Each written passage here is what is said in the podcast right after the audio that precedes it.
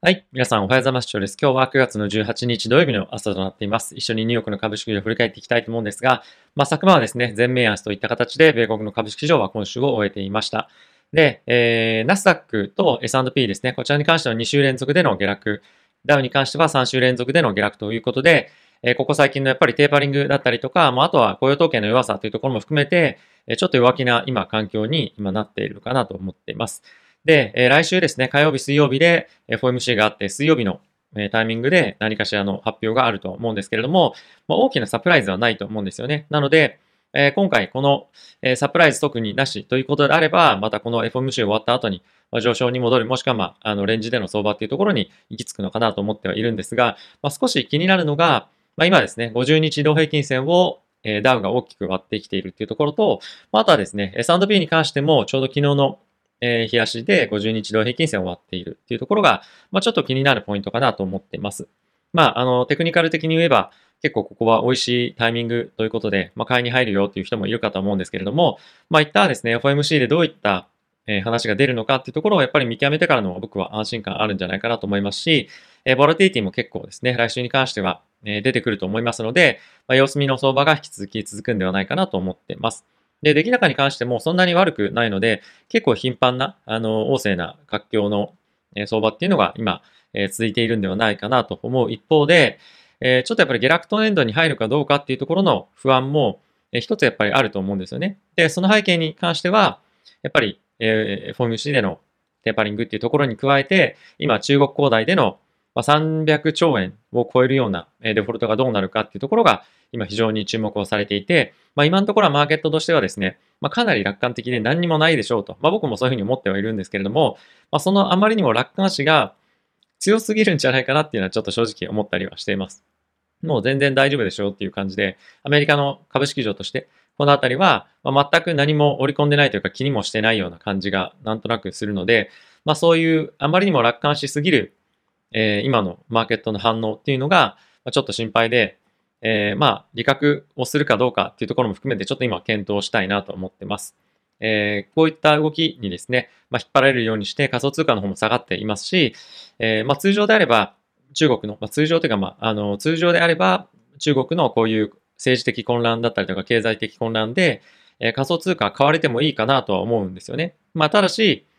えー、今そういう状況にはなってないと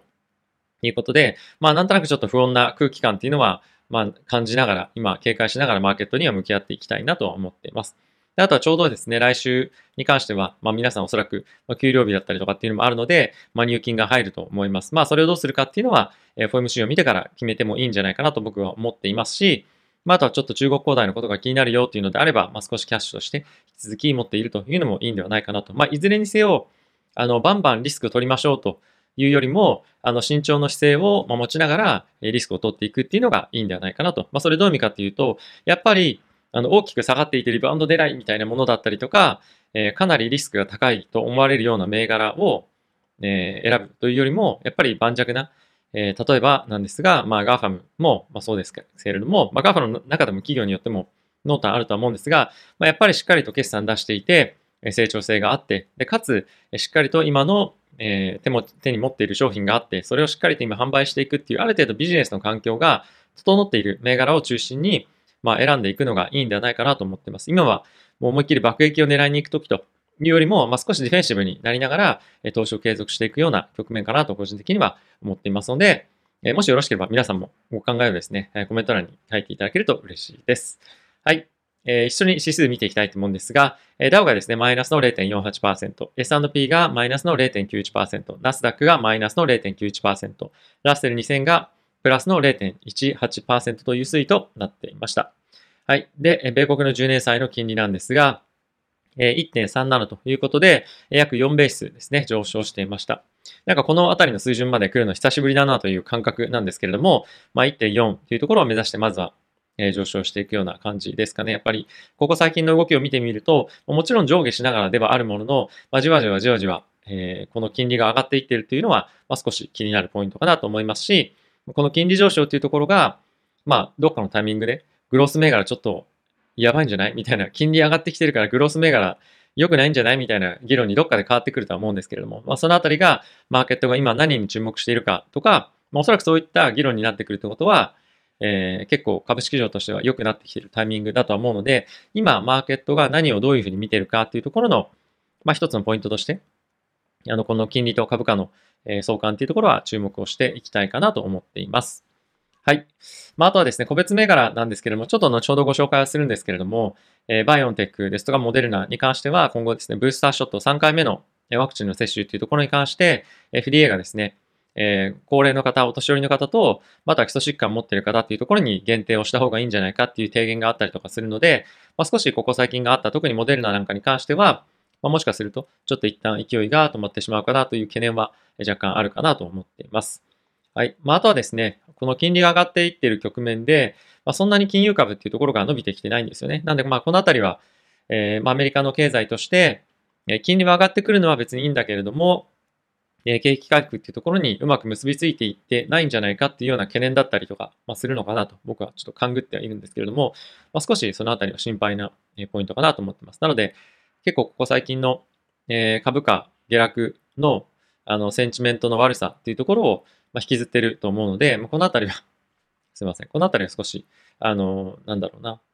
注目というか、えー、見ていきたいかなと思ってます。金融株が上がってくるようなことがあれば、まあ、景気というか株式市場も、まあ、元気になってくるという、まあ、一つのサインでもあるかなと思います。あとは、セクターとして、引き続き僕が注視していきたいのは、やっぱり、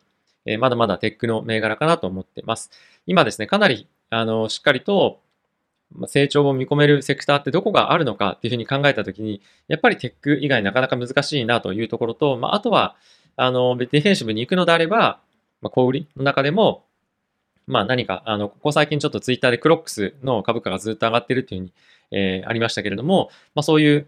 なんなんていうか あ、まり注目されてはいないんですが、まあしっかりとビジネスが伸びているセクターで、まあ、あとは小売っていうのはどんな時代でもですね、しっかりとやっぱりお金を使っていかなければ、えー、いけないというか、生活していくためにやっぱ必要というところでもあるので、まあ、そのあたりのセクターで見ていくっていうのは一つありかなと。また、あ車とかですね、まあ、あの、テスラとかの、まあ、今後販売っていうのはさらにどんどんどんどん伸びていくと僕は思ってるので、まあ、そのあたりぐらいかなと。もちろん、あの、他のセクターにもいろいろあるとは思うんですけれども、まあ、僕の知識の範囲内というところでは、あの、その辺が今は見れるのは精一杯かなと思ってますので、もし皆さんが何か注目しているよ、ここいいんじゃないっていうようなセクターがあったらですね、えー、ぜひ、えー、皆さんコメント欄に書いていただけると嬉しいです。はい、一緒にニュース皆さんと見ていきたいと思うんですけれども、えー、まずはですね、先ほどもちょろっと触れた中国恒大の、え今後のあの行き先、行き行きなんですけれども、えっ、とですね、現在、まあ、いくつかの銀行が中国恒大と引き当て金の設定だったりとか、また返済猶予の実施えー、取り決めっていうのを今進めているというようなニュースが入ってきています。で、これに関しては、あの、中国の政府としてはそんなに深く関わっていないということで、どういうふうに政府として最終的に、えー、この、まあ、デフォルトを完結させたいのかっていうような、えー、なかなか見通しが我々の方に、まあ、見えづらいというのは一つあるのかなと。で、そういったところが少し不安感を煽るような、えことに今後つながってくる可能性は十分あるんじゃないかとは思うんですが、まあ、今ですね、結構他のメディアとかを見てみると、このえ不動産っていうような市場に対して、やっぱりあまりにも規模が大きいということもあって、労働力がたくさん取られていると。で、中国としては本当はこの不動産っていうところではなくて、もっとハイテクですとか、まあ製造業、そういったところに対して人を割きたいので、まあこのあたりに関しては、まあ若干ハードランディング、ものすごい、まあクラッシュとまでいかないかもしれませんが、まあ少し荒治療が必要と考えているっていうのもあるんじゃないかっていう記事も出てはいました。まあなんとなく納得できるなとは思う一方で、えー、ここが本当に大きくクラッシュしてしまった場合に、えー、まあ、富裕層たちの、ダメージっていうのはどれぐらいあるのか。まあ、本当の富裕層の人たちっていうのはものすごく本当資産を持っていて、まあ、中国恒大が潰れたぐらいで何とも痛くも痒くもないっていう感じかと思うんですけれども、あの、中流会計の方とかっていうのは結構インパクト大きいと思うので、まあ、そのあたりがどう中国の国内の経済にインパクトを与えていくのか、で、それがどう世界経済に波及していくのかっていうのは、一つやっぱり気にしておかなければいけないポイントかなと思いますので、まあ、楽観的ではあるものの、えー、本当にもう100%全く無視みたいなよりも、まあ、ちょっと若干定期的に、えー、追いながら考えていく一つ必要のあるポイントかなと思っています。はい、次なんですが、アメリカのですね、ミシガン大学が発表する消費者の信頼関数というところが昨日発表ありました。9月はですね、若干改善はしたんですけれども、予想は下回るというなんとなんとも言えない微妙な数値でしたね。まあ、この数値に関しては、まあ、今はあまり重要視するべきではないというか必要もないかなと思ってはいるものの、まあ、引き続きアメリカの経済としてはちょっとやっぱり頭打ち感っていうのが、出ている、もしくは、えー、ちょっと市場の方が楽観、株式市場の方が楽観しすぎているというような感じが若干あるのかなとは思っています。えー、昨日、小売売上高に関しては少しいい数値っていうのは出てはいましたけれども、えー、全体として引き続きですね、米国の成長性の引き下げだったりとかっていうところが、まあ、相次いでいる中、まあ、この景況感のあの信頼関数ですかね、が、まあ、少し弱く出ていたっていうのは、まあ、個人の消費としては、えー、少しやっぱり悪いっていうふうに感じているのは現実かなと思っていますし、あとは昨日の小売売上高の方が、すごい数値良かったよねっていうのは、あの、まあ、数値としては単体では良かったですと。ただし、今は、小売物からサービスへっていうような、あの、消費の流れがあるというふうに言われている中で、小売の方がドカッと伸びてきたっていうことは、サービス業に関して、もしかすると想定以上の大きな下落というところが伴っている可能性も十分あるので、まあ、このあたりはその小売が良かったよっていうので、あまり喜ぶえ、数値では個人的にはないかなと思うので、まあ、警戒感を持ちながら、まだまだ株式市場に向き合っていくタイミングかなと思っています。はい。あとはですね、FDA の方で先ほど申し上げたコロナワクチンの追加接種に対しての見解なんですけれども、高齢者に関しては推奨しますよと。ただし、16歳、以上というか、その高齢者以下に、高齢者が未満ですかね、に関しては、無理にそういったえ形で接種を進めるのは良くないですよと。で、その背景なんですけれども、えまだまだデータが不十分ではないというところが、まあ、一点大きなところと、あとは、えその3回目の接種するにあたっての、え3回目で得られるベネフィットが、まそんなに大きくないということが今言われています。なので、無理してバンバン打つよりも、もう少ししっかりとデータが来るまで安全な状況を確保しておくというか、無理に打つ必要はないということですね。まあ、あの、妥当だなという感じですし、まあ、あまりにもここ最近やっぱりワクチン関連の銘柄に関して、ま非常に前向きなあの政府としての見解が出てきていて、結構本当に大丈夫かみたいな、本当にこのワクチン打っても大丈夫かみたいな、まあ、疑心暗鬼的なあの見解がいろいろと述べられていた中で、まあ、こういうようなしっかりとあの地に足をついたコメントっていうのが FDA から出てきたというのは、まあ、一定程度の安心感が、あの安心感だったり信頼感っていうのが、えー、FDA に対して持て持てるかなというのが、まあ、出てくると思いますので、ちょっと口がですね、なかなか回ってないですね。はい。いいことだったかなと思っています。はい。まあ、その一方でですね、アメリカに関しては、政府としてもブースターショットのあのワクチン確保してるんですけどっていうふうなところが、あの実際問題としてはあるようなので、まあ、今後、まあ、政府としてどういうように対応していくというか、まあ、どんな感じでプレッシャーを FD に与えていくかというところも含めて、えー、このあたりは注目をしていきたいかなと思っています。で、そんな中、インドなんですけれども、ムンバイの方々に関しては、すでにもう90%をですね、抗体を獲得していますよということが発表されていました。で、この理由なんですけれども、約ですね、65%の方々はすでにワクチンを接種済み。で、残りの25%に関しては、まあ、自然免疫ではないんですが、あの、どっかで感染して、えー、熱が出た人もいるかもしれませんし、全く反応出なかった方もいらっしゃるかもしれませんが、まあ、何かしらの経緯で、えー、まあ、そのコロナウイルスに暴露して、えー、今、抗体を持っているというような状況らしいです。で、抗体持ってれば、じゃあもうワクチンしなくしなくてもいいのかっていうと、まあそういうわけではないですよというふうに言っていて、やはりワクチンを接種していた人たちの方が、まあ、抗体はかなりしっかりと強く出ているので、引き続きワクチン接種していない方はしてくださいねということで、今後も進めるそうです。はい。え次なんですけれども、えー、ワシントン DC の方でですね、トランプ大統領の支持者たちが今後でも近いうちする予定らしいです。この理由なんですけれども、えトランプ大統領が、まあ、負けますよっていうふうになったタイミングで、えー、負ける前かな、あの、それぐらいのタイミングで、前ですね、あの、ホワイトハウスで、非常に、あの、暴力的なデモがありましたよね。で、そこで、え逮捕された方々が大体100名ぐらいいるいるんですけれども、えー、そういった方々を、まあ、支援する、あすみません、600人ですね。支援する目的でデモをするらしいです。で、何かしらやっぱりまた暴動が起こるんじゃないかっていうことが非常に今警戒をされていて、注目されているんですけれども、まあ、依然としてトランプさんの人気というか、あの、強いんだなというところにまず驚きを覚えたというところと、あとやっぱり次回の選挙に出てくるっていうところは、まあ、ほぼ確実なのかなと。で、実際に今、バイデン大統領が、まあ、そんなに支持は得られてないですよね。やっぱりコロナに関しても、バイデン大統領がやったことって何かなっていうふうに考えてみると、まあ、大してないんじゃないかっていうふうに、まあ、正直思っています。で、この今回のワクチンを、まあ、開発した、まあ、それに注力させたのはトランプ大統領であると思いますし、また経済に関しても、まあ、今ものすごいいい状況かっていうとそうではない。まあ、これって別にバイデンさんのせいではないと思うんですけど、バイデン大統領が特に何か注力して、かつ成果を上げたものっていうと、まあ、正直、あの、これですよっていうのが難しいですよね。なので、えこのままいくと、まあ、トランプ大統領かどうかっていうのは別として、まあ、少し厳しい状況に置かれるんではないのかなと思うので、え今後もこの、